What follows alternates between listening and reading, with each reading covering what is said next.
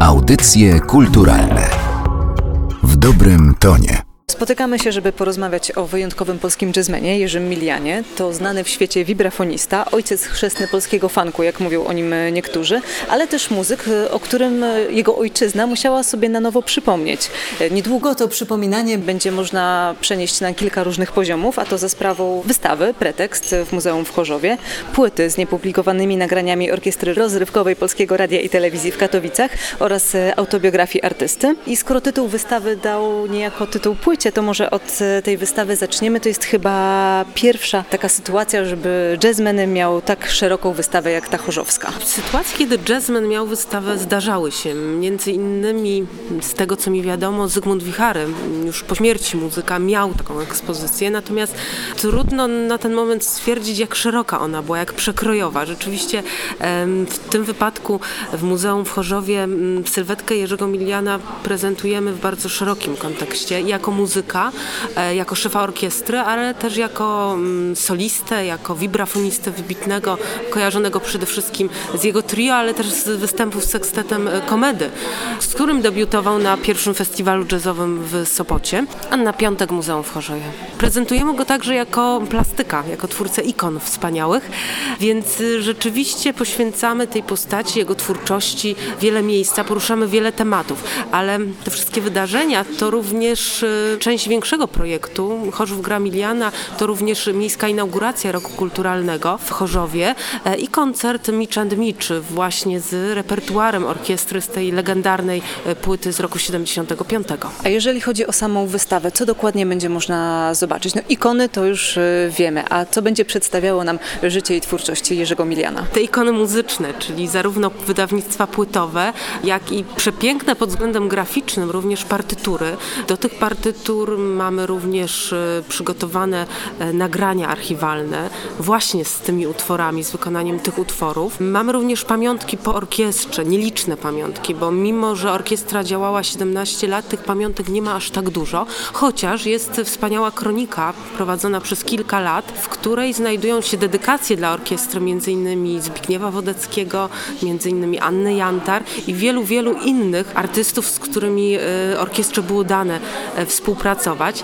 Znajdziemy również na tej wystawie liczne fotografie dokumentujące e, działalność Jerzego Miliana. Znajdziemy też e, pamiątki rodzinne. Mamy i muzykę, czyli płytę, która się ukaże. Mamy literaturę, bo autobiografia. Mamy sztukę, bo wystawa. Czy gdzieś tam jest jakiś film na przykład jeszcze do tego, bo tego by nam brakowało? Oczywiście, że jest. E, kilka lat temu, tu wielki ukłon wobec Biblioteki Śląskiej, pana dyrektora Jana Malickiego. Kilka lat temu Biblioteka Śląska dokonała takiego nagrania z Jerzym Milianem w ramach portretów mówionych, większego projektu i my fragmenty tego filmu dzięki uprzejmości Biblioteki Śląskiej, dzięki życzliwości e, również samego Jerzego Miliana prezentujemy na wystawie. A jeżeli chodzi o książkę, to też możemy coś więcej na jej temat powiedzieć? Może nie zdradzajmy anegdot, ale rzeczywiście narracja tej książki jest bardzo barwna i bogata, e, zabarwiona takim poczuciem humoru Jerzego Miliana. Przedstawia on w zasadzie zasadzie całą swoją świadomą karierę muzyczną,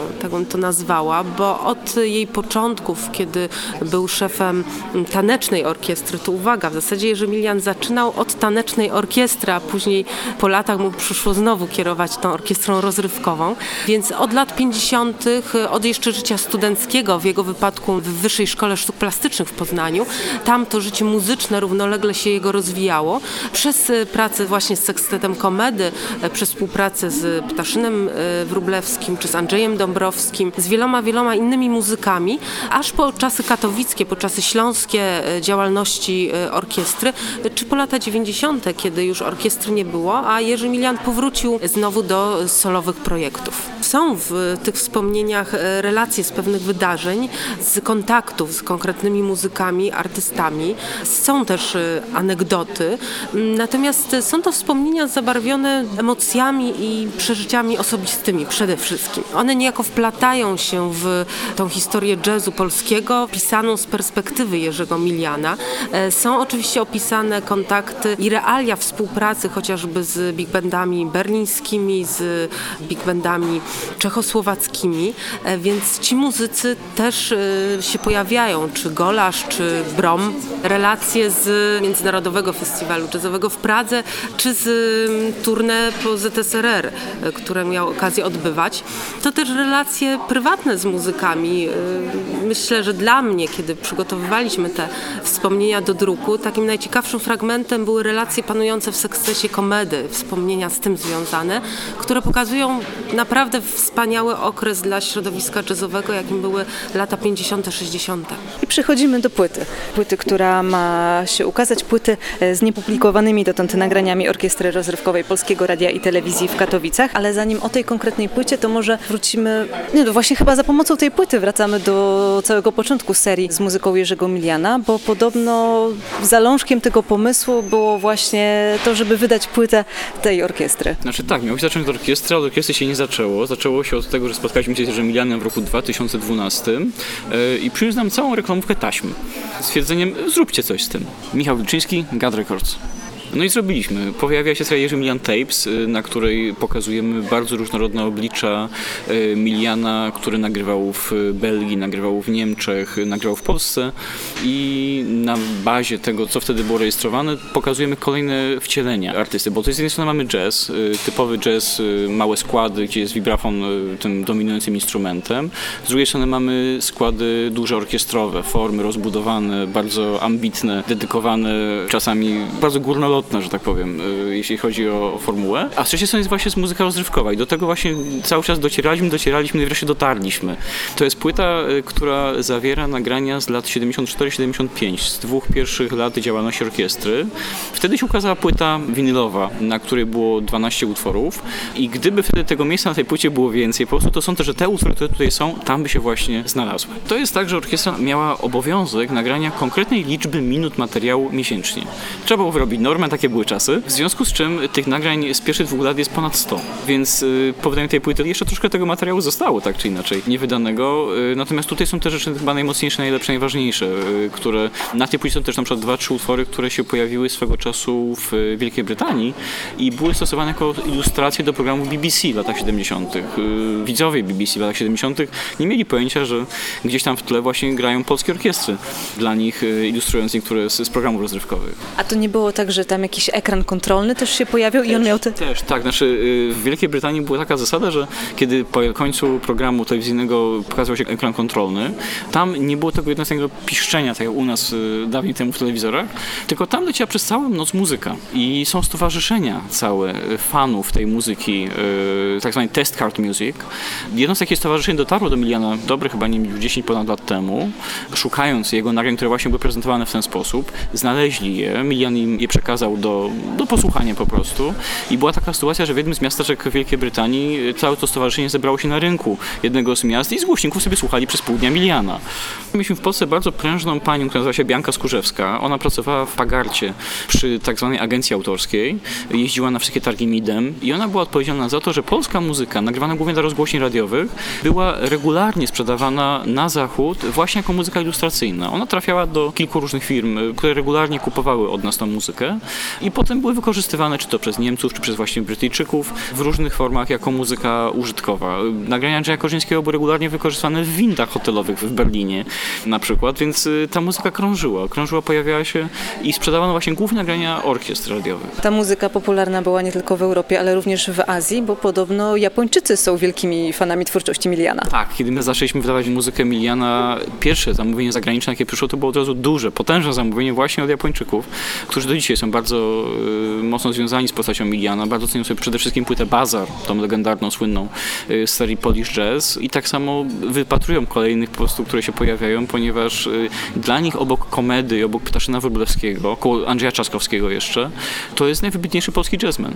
Gad Records wydaje całą serię z muzyką Jerzego Miliana i jak to było z tą serią? Czy to jest tak, że ta seria była odpowiedzią na to, że w Polsce na nowo się Jerzego Miliana odkryło, czy w Polsce na nowo odkryło się Jerzego Miliana między między innymi dzięki temu, że ta seria się zaczęła ukazywać? Znaczy sądzę, że to troszkę było troszkę synergia, ponieważ pojawiały się też projekty koncertowe, między innymi Bernarda Maselego, który robi teraz duży projekt na cztery vibrafony, pokazuje muzykę Emiliana, y, więc to, że my po prostu chcieliśmy dać tą muzykę w dobrym momencie spowodowało, że to kilka innych rzeczy napędziło, a te kilka innych rzeczy napędziło to, że my możemy dalej po prostu te płyty wydawać. Y, Jest tego materiału jeszcze sporo, więc to jeszcze na pewno nie jest koniec i z każdą kolejną płytą to jest też dla wielu osób zaskoczenie, że to jest znowu inna muzyka, to jest znowu inne oblicze i cały czas da się pokazać tego samego artystę od jeszcze innej strony. A dlaczego właściwie Emilian gdzieś tam e, zniknął z radaru i musiał być na nowo odkryty? Powód był bardzo prosty. Jerzy Milian w momencie, kiedy został szefem orkiestry katowickiej, skupił się na tym, żeby ją prowadzić po prostu. Mm, A zaangażował się w 100% y, jako dyrektor tej orkiestry przede wszystkim. Y, W ogóle wycofał się z życia jako wibrafonista, jako jazzman. Dopiero w latach 90. troszkę tam do tego wrócił już po rozpadzie orkiestry, ale przez 20 ponad lat Milian był tak naprawdę postrzegany wyłącznie jako dyrygent orkiestry rozrywkowej. Swoich rzeczy nie robił po prostu, ponieważ był odpowiedzialny za inne osoby, za ich y, zarobki, za ich pracę i skupiał się na tym, żeby wszystko wychodziło właśnie w ramach orkiestry. A teraz można Jerzego Miliana, nie jego osobiście występującego, ale jego muzyki posłuchać e, na przykład na OFF Festiwalu. Kilka lat temu taka sytuacja miała miejsce. Teraz będzie można posłuchać na specjalnym koncercie formacji Mitch Mitch, która również będzie celebrowała twórczość e, Miliana. W momencie, w którym y, Mitchell Mitch zagrali ten materiał po raz pierwszy w kwietniu, wykonali to wspaniale. Tutaj w Warszawie to było y, zaprezentowane w studiu radiowym. Zagrali tą płytę tak, jak ona była nagrana, ale z zupełnie nową energią. To jednak jest zespół y, tak doskonałych muzyków, którym pod palcami mi się wszystko doskonale zawsze ułoży. No i zawsze to jest takie lekkie przymrużenie oka, troszkę żartu tam gdzieś się pojawia, bo Micze tak lubią po prostu, żeby to nie było wszystko całkowicie na poważnie. I to bardzo też pasuje tutaj w stosunku do twórczości właśnie Miliana, ponieważ Milian też nigdy nie było zbyt na poważnie. I to zresztą widać choćby po tym, jak się przekopuje przez archiwa radiowe, jednak się trafia na utwory pod tytułem opowieści pierożków. Więc y, tego typu humor tutaj bardzo, to jest zupełnie przypadkowa, ale bardzo fajna synergia właśnie pomiędzy tym, co teraz robią Mitch and Mitch i tym, co kiedyś robił Milian. I my teraz odkrywamy, że polska muzyka w latach 70. była naprawdę różnorodna i interesująca. A czy gdyby Jerzy Milian urodził się w Stanach Zjednoczonych na przykład, to byłby światowej sławy artystą? Byłby na pewno bardzo cenionym liderem dobrego, dużego big bandu. Jestem o tym przekonany. On zawsze chciał prowadzić big band, prawdziwy rasowy amerykański big band.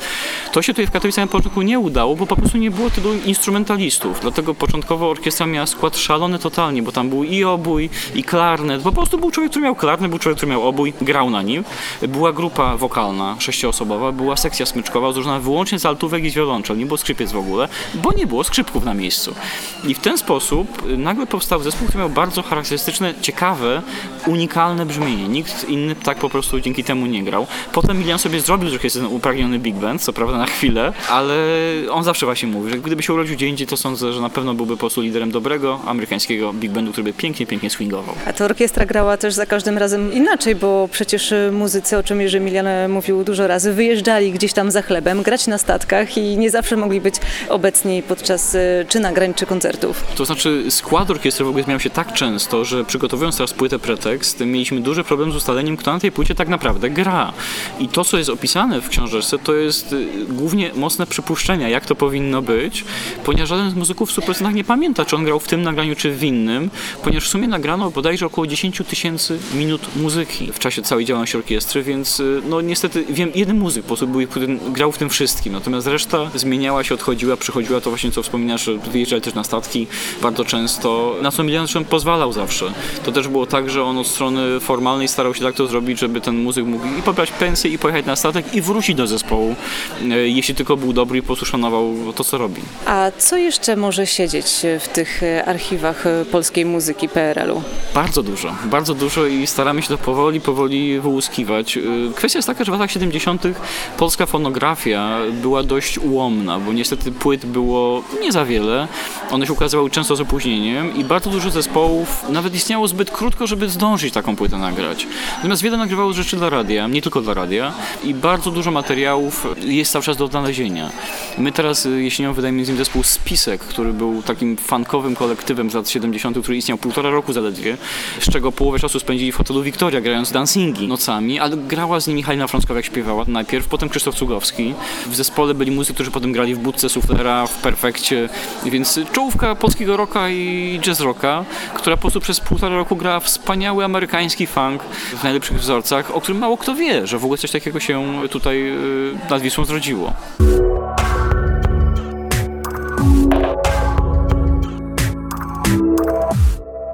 Materiał przygotowała Magdalena Miszewska. Audycje kulturalne w dobrym tonie.